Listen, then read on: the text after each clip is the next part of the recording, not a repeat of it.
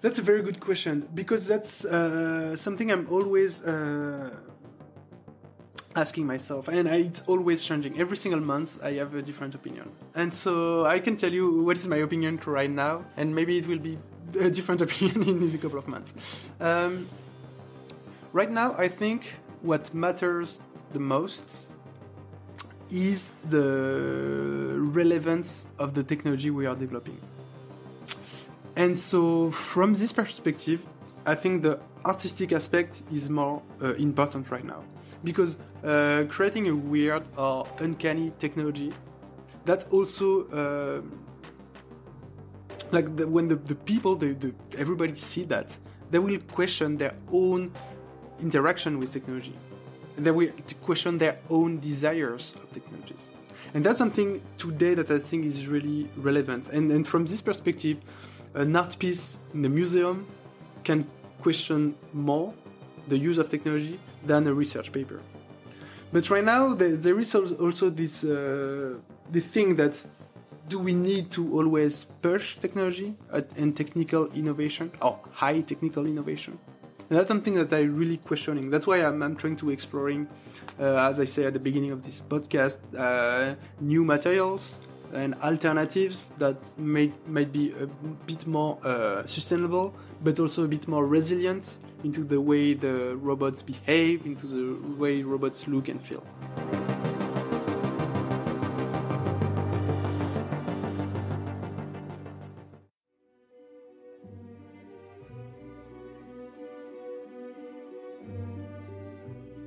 In this podcast, I'm sharing my passion and curiosity for soft robotics where we share inspiring stories about the work we do and how we can push the limit. I am Mara Dwiney, and this is Soft Robotics Podcast.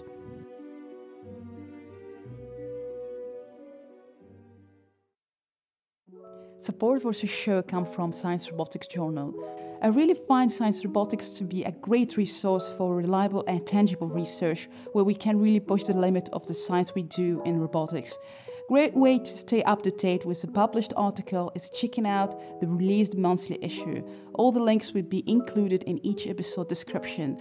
We will also happen to have a regular conversation on the most published science robotic articles, where also you can contribute with your question and thoughts about the research. Thanks Science Robotics for sponsoring Soft Robotics podcast. I would like to ask you how you would like to define yourself for the people first time listening to you. How would like to define yourself? So I have a, a mixed a mixed uh, profile. So I come from a design background, art and design background, and I learned the the ways of Fab Lab, digital fabrication. Then I moved slightly to HCI, to human computer interaction. And during my PhD and my postdoc in HCI, I learned how to work with material, with soft materials, with silicone, and I made several contributions in, in human computer interaction, but also in fabricating uh, soft sensors uh, and and soft anthropomorphic interfaces. So the core of my of my of my work so far is halfway between fabrication, design, and human computer interaction. Mm-hmm. Great.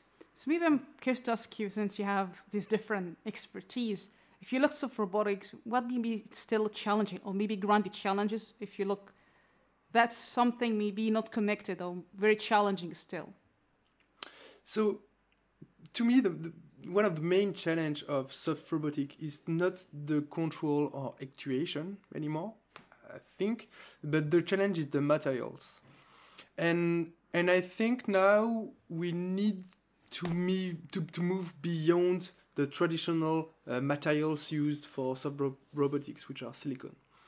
Uh, why? Well, uh, I think there is going to be some challenging times ahead of us in the next like 20 or 30 years from now. And, and there are plenty of new materials that are rising, the new fabrication processes. And I'm thinking here of um, bioplastic or all biodegradable materials. And now the question is like how to make uh, soft, uh, elastic, stretchable, or actuated interfaces made of new materials. So that's one. That I think that's one main challenge one of the main challenge for soft robotic. Uh, I see a second challenge, which is in the, the look, the aspect, uh, and the design. That's where, where I express myself more artistically. And, and I think everything related to bio inspiration, but not in terms of functionalities, but also in look and feel, that's something very crucial for the, social acceptability of soft robotic interfaces. And that's something that that that's some knowledge that needs to be borrowed from art, science, design, and that needs to be embedded into uh, soft robotic research and material science research. Mm-hmm. I really like your approach, and I think you have this kind of, I don't know, unique touch, I believe, in what you do. I can feel that in, in your work. But maybe I'm curious to ask you in the first part of the actuation. What, for example, in soft robotics field, we speak about pneumatic actuation. Sometimes it could be bulky.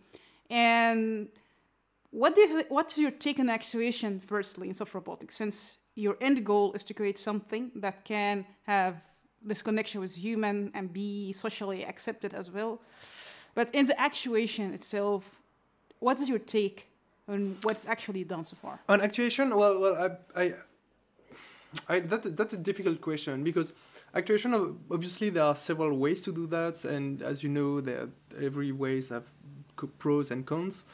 Uh, I think uh, pneumatic actuation is very rooted in the field since a long time, and now for sure the the pumps uh, and the valves are getting smaller, but the the main uh, I would say the main uh, issue we are still facing is the like the air air compressors. We need we need some uh, we need space to run a pneumatic actuation. Now there are all those um, polymers that can do shape change. You know you might be familiar with uh, shape uh, memory alloy that can be embedded into the materials to to change the form that's also a, a nice way to to to provide uh, actuation. And what I think is that when a lot of work remain to be done into the um, electroactive polymers, and especially now, to my knowledge, the EAP have been explored well with silicon substrate. But uh, I think the, the past few years we gain a deeper understanding of of of uh, carbon, like graphene, graphene, carbon nanotubes, uh, all those type of materials that couldn't be done easily uh, before. Now that can be done more easily. They have some interesting uh, mechanical and electrical properties, and mixing that with other uh, materials and biomaterials can lead to new ways of actuation. But but actuation is not. Uh, I would say it's not something I am personally interested in my research uh, like the means of actuation because I rely on the work of others to do that. Um, however, uh, I am collaborating with uh, some colleagues here uh, in Paris in uh, Université uh, Pierre-Marie Curie that are developing new ways of conforming and forming the materials to minimize the the the, the inputs the in, the, the the, the air in, in flow, the, the input airflow, and to maximize the shape uh, movement and the shape outcome. So it's it's another way of thinking uh, the optimization of the, the, the, the, actuation by thinking how we can mechanically optimize the shapes to uh, minimize the actuation. Mm-hmm. Yeah. That's very interesting one. Can I elaborate more here? Because now you bring another element. I, I would to ask about the material, but before going to the material, part. Now you mentioned the shape or architecture and the energy, if we can say here, the pressure. And I find this interesting concept that to minimize the pressure and maximizing the, the shape, if I understood. Can you tell us more about that? Uh, yeah, so it, it's a work uh, made by uh, Benoît Roman on what he called baromorphic materials. So it's like optimizing the air channel within the shapes to create some some complex uh, volumetric uh, shapes out of uh, sheet materials. So it's really like the, the the the movement from one dimension to two dimension while optimizing the the, the input. And and that obviously uh, it's some some like uh, you know some some highly mathematical and and, and highly uh, uh, theoretical work that uh, that have their their prototypes made physically. And and my role uh, in this work is to take this technology those concepts those formulas and to to create objects and interaction out of it.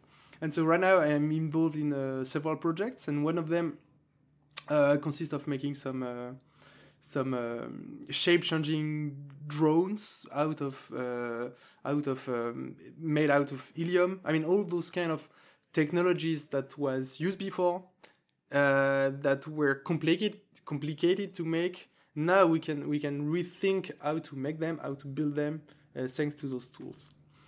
And there is another uh, challenge in in in using those uh, optimized uh, technology, the airflows.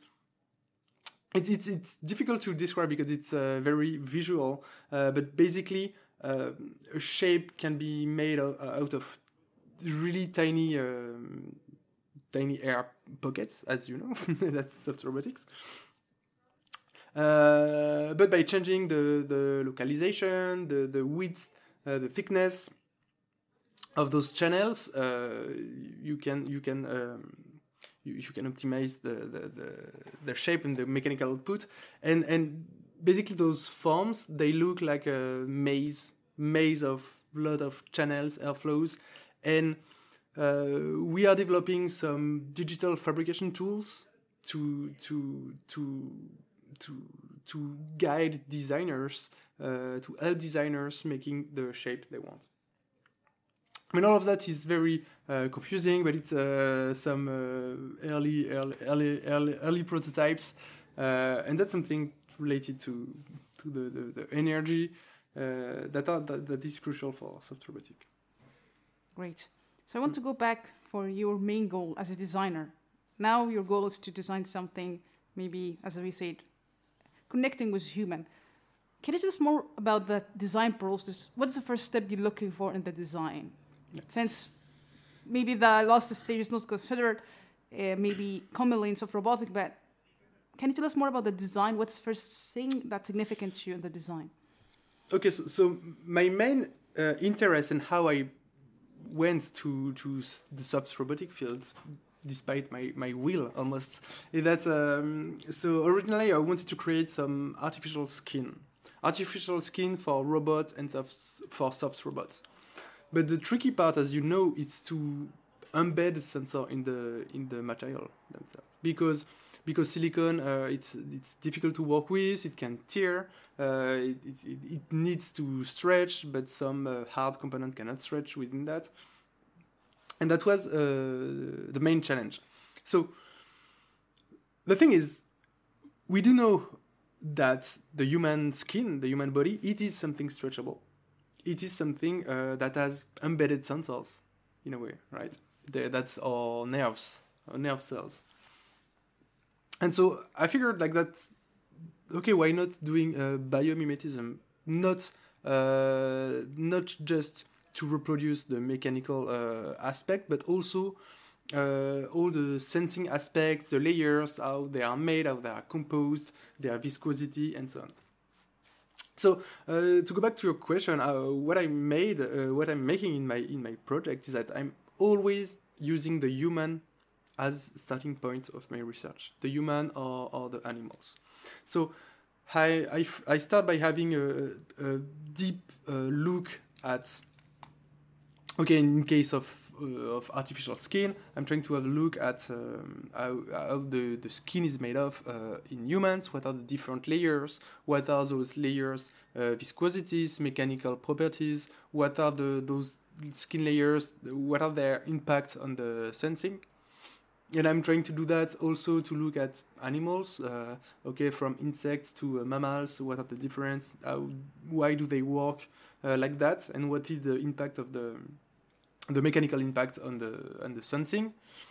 And then uh, I'm trying to look only at the material aspects. So uh, for artificial skin, uh, the human skin is roughly composed of three different layers. We have the epidermis on top. The epidermis, that's where we have the the, to put it quickly, the, the pigmentation and also the surface textu- textures. In the dermis, we have mainly our nerve cells and all our sensing cells. And then we have this layer of epidermis, uh, hypodermis, which is a uh, mix between muscles and, and body fat. And basically, you can represent this the, the skin as, as this sandwich of, of three layers. And so, what I did in my work was to systematically try different materials to reproduce the epidermis, the dermis, and the hypodermis. So, I started by, by exploring the top layer, which is here I'm not talking about uh, sensing, I'm not talking about actuation, I'm just talking about the pure like visual aspect and the, the, the kinesthetic aspect, the kinesthetic properties. Because uh, what matters for human skin is the surface textures. It can be the, the pigmentation. It can be the, the human hair that that that plays a very important role both for sensing and also for for, for perception. So um, I looked at various silicones, obviously, uh, to create this, this, this layer. The ways to create some textures that is very uh, human-like.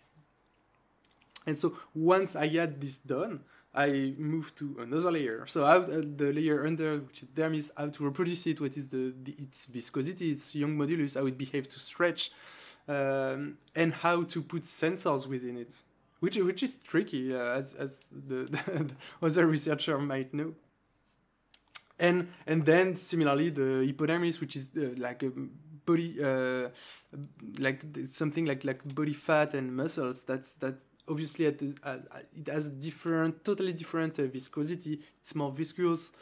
Uh, it has different mechanical properties, and yet it is very crucial. This layer is very crucial for interaction because if you think of uh, an interaction, if I want to touch an, artificial skin, I want I want it to behave like human, the, the, like the human skin. And how does the human skin behave? Well, if I press it, it's kind of soft, squishy. My finger is is is inside, or I can pinch it, I can pinch it, I can turn it, I can twist it, which which are gestures that does that are that needs some specific materials, and so this is my approach, and then comes the the the the the, the sensing part. So how to how to create sensing, and so I looked at the different. Uh, like nerve cells that composes the human skin. I try to find the the tactile acuity. So how much is needed to sense then what should I sense? Should I sense only human touch, human contact? What does the human body sense? So I looked at that. And uh, how we implement that in terms of technology. And here, that's where the my, my, my designer, my, my, my chip designer side comes in. And, and I, I really hate uh, complicated technologies because, because that's something I cannot afford and that's something that I found like yeah that's not so, something I want. So I, I try to look at at the ways uh, to sense in our surrounding, and and we are lucky because we have a lot of sensing interfaces, and that's the phones that are right there, and so and so. Uh, my approach after dissecting uh, the human body uh, into those different layers. I try to dissect the technology into like those different pieces, and so uh, the skin of the smartphone and the mobile device it's it's it's made uh, to sense, right? The the, the the, screen. And so I try to look at uh, what type of technology is inside. So it's usually mutual capacitance. So it's a technology that allows to sense uh, human touch. And so what I did, I, I really I, I, stripped off some components from a broken smartphone, and I tried to make some some PCBs uh, out of that to, to to multiplex the channels, and to put that inside silicon. And and uh, roughly uh, for for a project of artificial skin, I found that uh, if I can put some uh, very cheap, uh, very like, easily available um, stretchable conductive yarn within the silicon, so it's stretchable, so it can retain, it can it can maintain the, the, the fantastic properties, stretchable, stretchability and elastic properties of the silicon.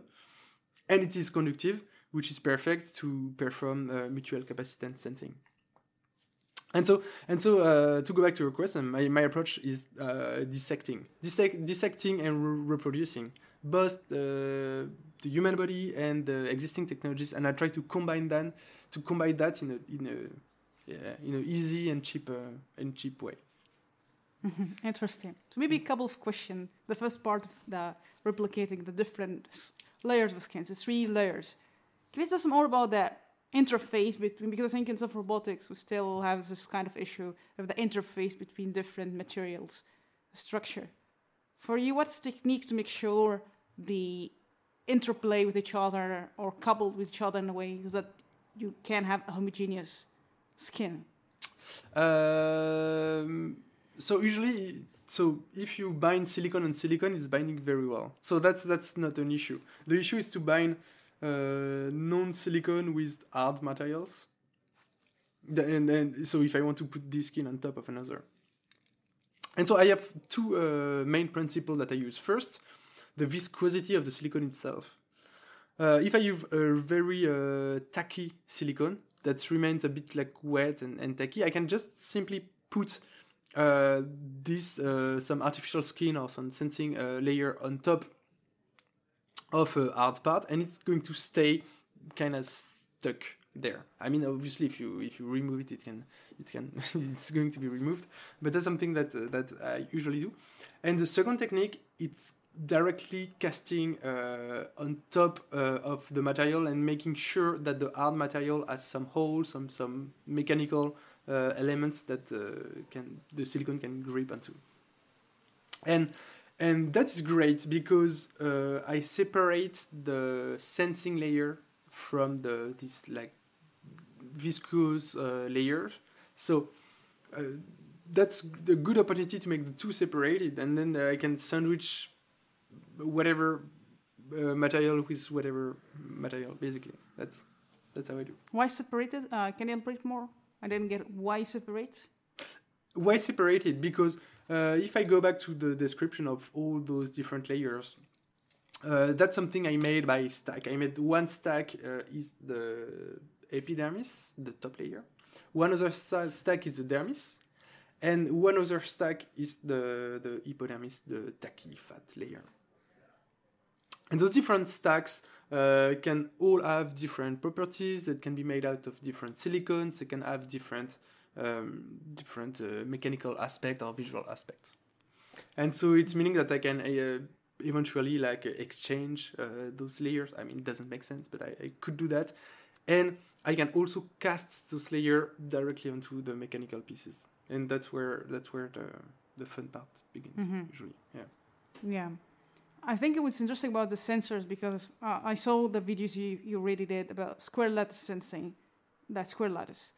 And I, I want to ask you, since you mentioned you try to understand how the maybe the nerve or the sensing in human body or the skin, do you think it has the same architecture, square lattice? And have ever you thought about other representation beyond the square lattice? I will mention something I think uh, in one of papers and uh, and guest here in podcast, he, he mentioned that if you use complex pattern, it would be maybe more interesting than a square lattice.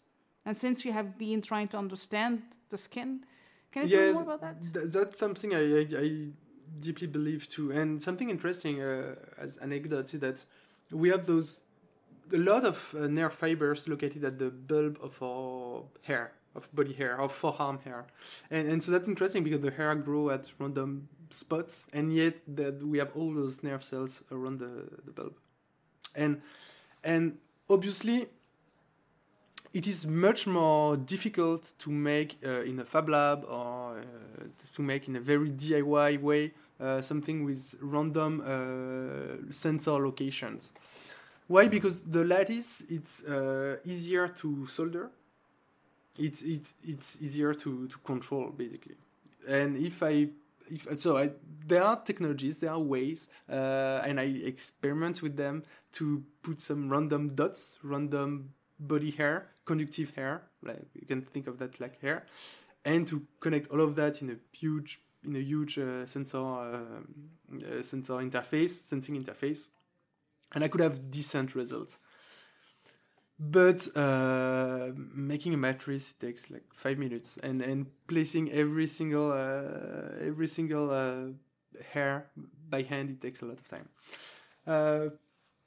That's that's that matters to me. Like so, it is possible to make that, and I think uh, we will have a similar tactile acuity, but we could sense, I think, maybe more interesting elements of the of the environments like. But that's something to me the what matters is the accept, uh, accessibility barrier of the technology. And that's something that that i struggled a lot when reading a material science paper. That uh, if if it's not accessible with a lab. If it's only accessible with a lab that costs like 1 million dollar that's that's not a technology that could be reproduced uh, by every by everybody. And making something easy understandable and, and, and cheap it's also a nice way to, to give this technology to students to master students to phd students that will be more creative and have more application scenarios and use this technology onto like different materials and so on so mm-hmm. so yeah I totally agree with you. When I'm looking, for example, the project Polysense and how it's maybe open source, I, I like this way of disseminating what you do. And you mentioned the paper and material science. Um, yeah, there are some great paper, but sometimes it's hard to replicate. So you don't know how it's how it's done. There's something missing. What is your what is your take on that? Do you envision so, something so yeah, so that's that's something we had in mind for Polysense uh, project. So Polysense project, it's basically to make uh, any fabric conductive. So we coat, we can coat any fabric with a, a, a, thin layer of carbon particles. And that the issue uh, my colleague had is that so usually to make some uh, conductive uh, clothes, to make some uh, yeah, sensitive clothes, we can create some matrices, and we have this layer of piezoresistive material within a sandwich of electrodes. And this uh, traditionally uh, it was a textile material uh, called uh, Eeonyx, I think. And something like five years ago, the manufacturers stopped to make it. And so there, there, there was a, a, shortage, and we couldn't do those matrices anymore. And then my, my colleague uh, Cédric René, he was he was really upset about that, and and so he took a piece of um, of uh, this conductive fabric and he went to a material science lab in, in Portugal and he said, Oh, I want to make that. Uh, can you look at what is inside and how it is made of? And so they had this huge uh, machine that could, like, the, you know, the material science uh, equipment that costed uh, millions to precisely look at the amount of, of uh, molecules, materials, and particles that were inside this. And the trick uh, was there were some simple ways to do that for material scientists that costed obviously a large amount of equi- equipment. And one of the challenge was for us uh, and for for my uh, colleague Cedric was to make that in a kitchen in a fab lab.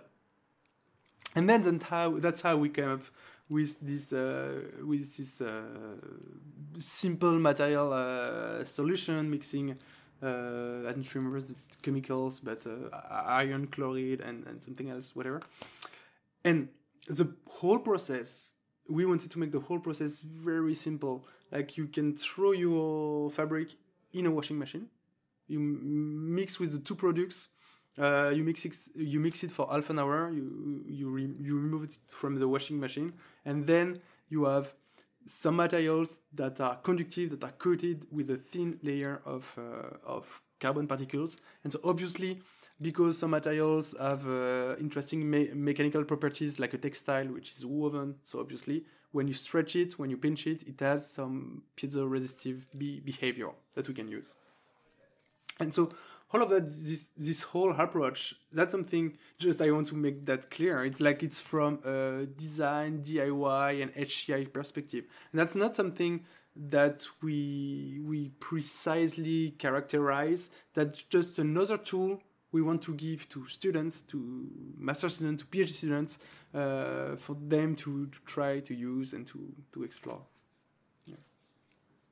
That's a good point. Maybe before going to the material i want to ask you here because you have been mentioning how to get come up with creative solution and I'm curious to ask you because I think the, if you have a problem, for example, whether in the material or maybe architecture, and for example, you mentioned taking the sensing part from the iPhone, for example, old one, and I think that's creative thing. But I want to ask you for something a problem because I think in the fields of robotics, um, that's my opinion. There's two approaches for solutions of problem. Maybe you have a deeper, deeper look, and then you come up with really interesting solution. And maybe the other solution it worked, but maybe not applicable in a sense that you need something you can use it and be realistically realistic solution. And sometimes, yeah, for example, you try to make something connected with human. Sometimes you try to do something work for maybe, yeah, just short time uh, amount of time. So there's different. To be honest, I feel there's different uh, approaches. And for you, the creativity when you try to find solution. How do you think about that in the so, field? So I, I think the the um, that, that that comes to the way uh, everybody should define like everybody define themselves, and I, I don't want to put myself within a research field because uh, being within a specific research field is somehow like like like trying to cut you to cut your, your knowledge from other other, fields, mm. and so I, I rely on a mixed research approach, like very interdisciplinary. So I don't want to stop in material science, but I want I will look at some material science paper, even if I don't understand anything. Uh, I'm looking into uh, robotics, uh, robotics, traditional mechanical robotics that are very crucial. Uh, soft robotics, obviously, I've been looking in human-computer interaction, in digital fabrication. And I think by looking at all those fields, they all come up with different uh, type of solutions. And that's really what matters. It's the typology that people use to, to, to find a solution and what are the questions they, they, they want to solve by their contribution. And by looking at that, you can see that in HCI, uh, the researchers are creating, creating user-centered design tools. Uh, in material science uh, or in, in soft robotics uh, or robotics, uh, researchers are creating their own machine to create other machines. Uh, in in uh, material science, uh, it's something like really, like to me at least, it's more technical, grounded into prior knowledge of of of materiality and in the mechanical aspect of the object. And by looking at all that, I try to. to, to, to, to get to the research methods they use. I try to use the research method they use, and, and then I come up with ideas and and something how to do that easily uh, i'm not doing that by myself it's just like collaborating. I have colleagues in material science i have colleagues in um, in like various domains. And you know by going to conferences by uh, going out uh, in uh, in bars here in paris when it was allowed uh, you could you could have like rich very rich discussion very creative discussions. And uh, you you could think creative creativity as a muscle right and, and, and, and, and that's a muscle you do have to train, especially uh, like the, the young researchers that are listening to this podcast. I think that like every, every problem is solved by, by being creative. That, that's how you solve problem. At some point, you need to be creative, and that that like training that I don't know doing like artistic expression. Uh, that's something also that that I'm doing that fa- favors this serendipity, and another aspect uh, how I, I can come up with those different approaches is that I, am I'm, I'm resigned not to fail. I, I, I cannot accept the failure. And I think there is always a way to do something. And, and uh, if I go back to the project and the, the sensing technologies that develop, I had like countless, countless, countless uh, failed, failed attempts. I think I think I have a I have a box full of, of, I think 30 or 40 failed prototype of artificial skin. That some of them were with uh, single sensor, some of them with were, were FSR, some of them used other materials than silicone, some of them used conductive textile. I mean, lot, a lot of failed uh, uh, prototypes. But I keep digging. I, I, keep to try to go around the technical uh, problems I had, and so. So yeah. So to put it simply, what matters it's the analytical skills. But the analytical skills you can develop by looking at other communities, other projects, other other approach approaches and research methods, and that's something important. That's a great. Maybe since you mentioned the the process to come up with what you have already now, when you look to the structure, what you did to resemble the human skin, what's maybe missing still? The, do you think the materials so far is? Yeah, you mentioned there's need to push here, but if you can list the limitation or missing pieces here to resemble exactly what what you have in nature. Yeah, I, th- I think in, in, overall in the, the, the robotics paper, the the tangible aspects is something that uh, researchers do not explore much, and that plays a huge role. Uh, like the tangible and the visual aspect, like when a, when an interface, what does it looks like, how it behaves when you touch it, how does it feel when you touch it, uh, that's something that that matters. So for my project, that's why I try to reproduce the the, the wrinkles, uh, the pigmentation, uh, the veins, uh, and so on. Uh, in, in, my current uh, my current prototypes, what's missing is that I still don't have some typical human features, which is sweat, heat, human hair, like all of that. That you don't realize that is is crucial, but when you touch someone else's skin, that's something that you you know should be there, and you know it's there. That's some that's some some tacit knowledge of what it looks like that you you you acknowledge. Basically, it comes to the affordances uh, of an object, uh, affordances of uh, an actuated interface. Does it look like an actuated interface? And if I touch it, does it feel like it's something that should look like an actuated interface? Mm-hmm. Yeah. So, what does it take to achieve that? Do you think you mentioned material part? Firstly, what kind of feature do you think is still missing in the material you're using now? Besides that, as well, maybe something beyond the material as well. So the material, uh, so the features of the material, it's it's uh, what I said. So to have heat, so uh, there's uh, ways to do that, right? Putting resistance within the materials, uh, putting Peltier cells within the materials uh, with like temperature or, or, humidity that's something much more tricky because as you know silicon it's not like it's yeah it's difficult to create some some humidity out of, of silicon that's something that is crucially missing and for the other type of uh, other types of soft robots that I see in the literature yeah, I think what's missing it's more like the, the, the form, the molding. Some the, uh, I put some effort into creating some some molds that are not exactly flat, that have some bumps, that have some organic features, and that's something that should be a bit more explored maybe in the in the, in the field, because it, it matters obviously for social acceptability, for interaction, and even for actuation.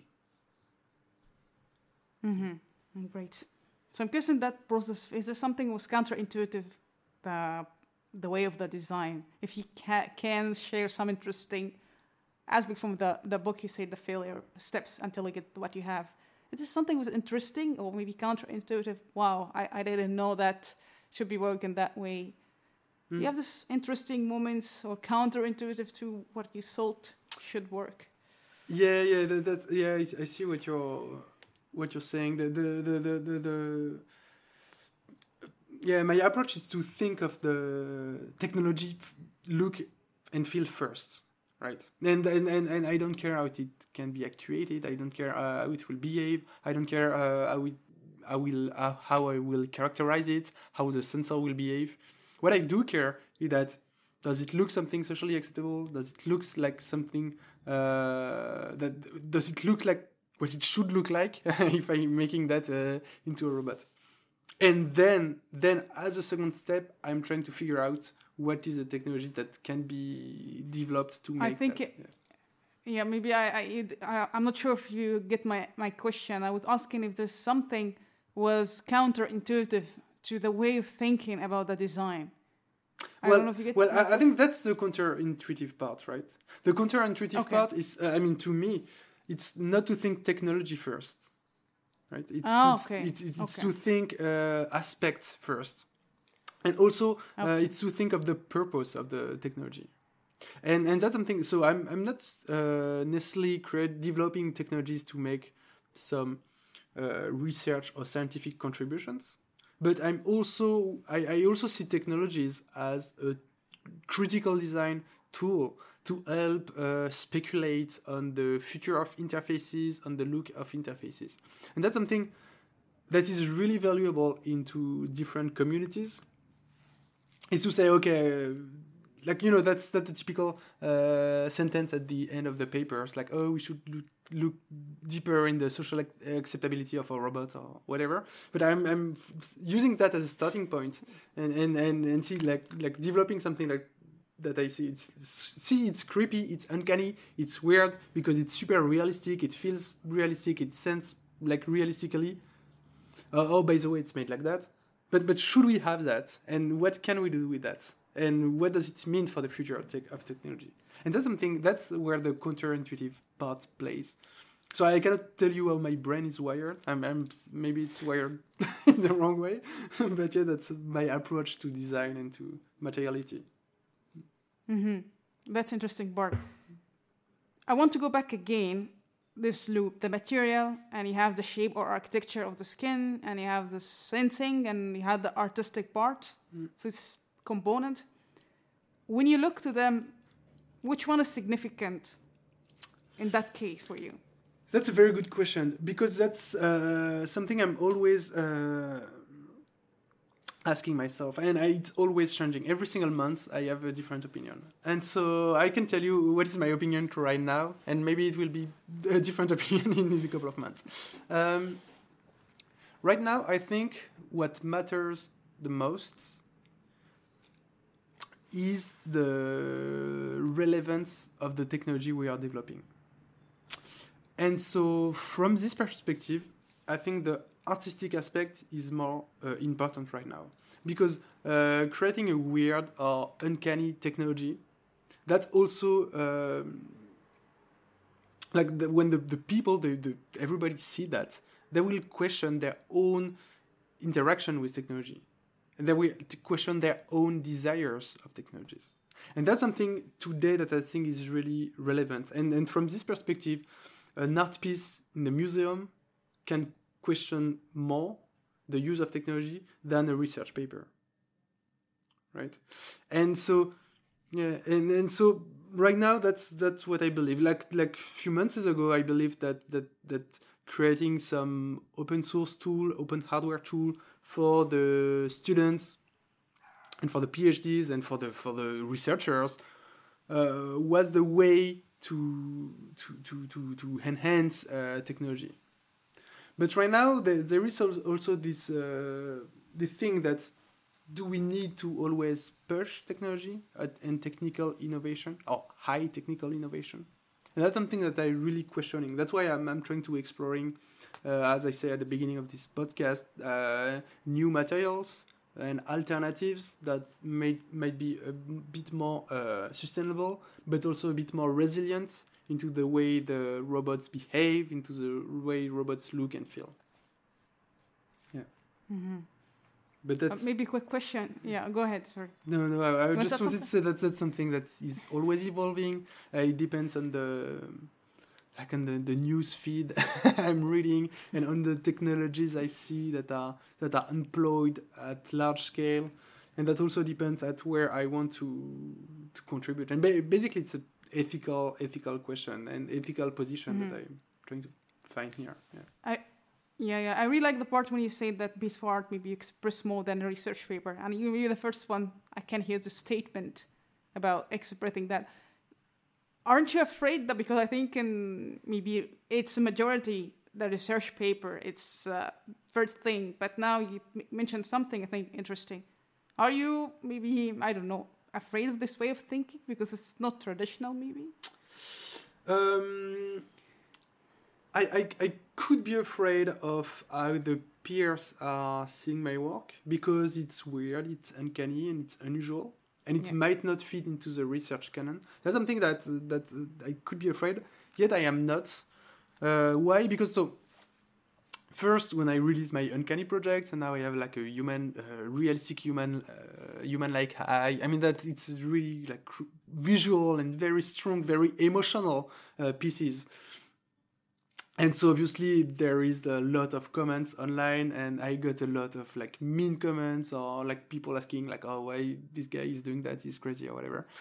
and and for from the research peers, I also had a bit this uh, this, this, this those questions uh, for the for the for the few years. The the first project, the creepy project I made, like people were. Uh, why why you are doing that and, and this guy should be shot but now I, I'm, I'm not i'm not uh, afraid I, am I'm, I'm okay to fit in in not uh, I'm, I'm okay to not fit in any case like predefined case because what I do love about this position that I have right now is that you know when people see my work, whether they like it or they don't like it, they have an emotional reaction, and that's something that truly matters to me. And and and obviously because it's I'm a researcher, I, I want to characterize my technology. I want to to disseminate, disseminate the technology. So I'm trying to make some. I'm making some serious work uh, out of that so I'm not afraid of being judged because I know that the work, like the technical work behind that, is, solid. At least I try to make it solid. But uh, but you know, it, it's quite fun. Research is also about fun, right? I, I, I want to create things that are fun to me, so I'm making that fun. Yeah. Yeah, yeah, I agree with you. Yeah. So maybe question left, but I want to ask you since we have mentioned this component and the first example we mentioned that the shape and the energy if you minimize the energy with a shape if we apply that to the skin here how do you see you can embed intelligence without using for, for example like complex shape for sensor whatever just to be simple and intelligent without many components so can uh, you see this applied? Yeah, I really believe in the the power of um, I would say that of the um, like all the, those low power circuits, you know, like uh, RFID or whatever, that and and that can use heat, uh, that can use energy made out of friction, out out of movement, out of natural uses. And so in this context, I really, I really believe into that, and that's something that uh, will be very valuable for for the future of uh, soft robotics. However, I, I don't see any uh, concrete implementation yet. I just I have the gut feeling that it's something uh, that we should more look more into it. Uh, from a sustainability perspective, from a material perspective, and for a user interaction perspective. But that's yeah. Mm-hmm. Mm-hmm. Maybe a quick question. This is just something before you have been now working many years in this domain, this combining this all together. Is there something you wish to you know at the beginning to save the time to maybe sometimes I wish I know that before and take you a long time? Uh, that's that's a good question, but you know I, I don't like like everything or nothing. You know that that I, am I'm I'm very glad to have failed. I'm very glad to. Uh, to you know to have yeah to have taking like years doing stupid things. Because that's part of the learning process and now that's something i can i can transmit to uh, the students and that's how we build uh, how we build knowledge uh, at a society scale. So th- I, I never i never told myself oh i wish i knew that before. Also because uh, having some strong uh, a priori about technology and how we should be implemented, how it should look like. That's something that also is drawing you, driving you away from creativity, and not knowing anything about technology, not knowing uh, anything about research, be, being naive on some topics. That's where you can make some creative contribution. I'm not saying meaningful contribution, but I'm saying creative contributions. Yeah. Mm-hmm, mm-hmm, mm-hmm. Maybe two questions left for aspiration, and maybe for aspiration because you highlight many times the creative part and having accessibility for maybe expensive setup maybe expensive equipment. Does it change the way of thinking of the design? Because uh, no it will not change. Because I'm, I'm, I'm that's not because i do have a lot of and here in my lab i do have a lot of expensive equipment. But that's that's I, i'm not making research for like for my for, for for myself or for the paper or for the state of the art but i'm making research for accessibility for for open source for open hardware for education. And so that's why i always try to go back to simple uh, solutions. And those days i'm even like exploring the low tech alternatives. So how can you use technology that are not powered? Uh, how can you make some some like some simple mechanical um, devices that were made with uh, servo motors, for instance. You can make like mechanical version of that, and so I'm even like going back to more simple and again uh, more resilient technologies that are something uh, deeply rooted into into the the human knowledge for centuries. Mm-hmm. And what is your aspiration when it looks to what you do now? Do you have any ideas about I don't know, any other feature or aspiration? Where do you want to go? Where What's do I want to go? Hmm. Uh, uh, so uh, I'm, I'm more and more critical toward technology, the way we implement it and the way we research it those days, because it's always not considering the resources we have in the planet, and that's that's something like okay, we can we can think of something that uses an infinite amount of motors, but we cannot build an infinite amount of motors because we have some hardware limits that are the planet Earth, and and so so I'm I'm really uh, now like I I don't know. To be honest I am I'm I'm trying to explore new ways of thinking technology, and so I don't see uh, a technological develop a strong technological development from this point now that is following the same uh, principle of research as we are used to conduct it since since the past hundred years or so. So now I'm more thinking into what are the radical ways to rethink the futures, or what are the critical points we should investigate right now to create alternative materials or alternative robots uh, or yeah, whatever, more resilient robots and so on. So again, uh, the, the, the, the, the, future I see, the aspiration, it's not something that is following the current line of research we are conducting, but I want a radical change, uh, something like critical and deeply refactor of the, the fabrication process or, or the understanding of technology. Excellent. The question. Maybe if there's advice was given to you and it was a life-changing advice, maybe in the career or life, and stick to your mind. This advice was truly meaningful to you.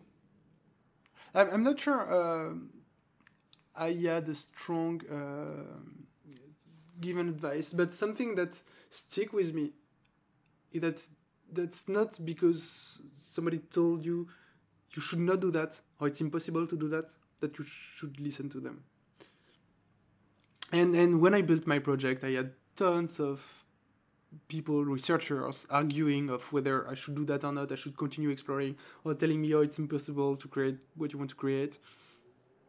And I kept, uh, I kept doing it anyway, and and that's something uh, uh that's yeah that's maybe an advice that someone gave me one day but that's something that's really stuck with me and that's something i, I want also to transmit and to share like even me i can i, I am wrong when i tell my students oh you should not do it this way but they are trying and usually they are they are figuring out how to do it so yeah, yeah.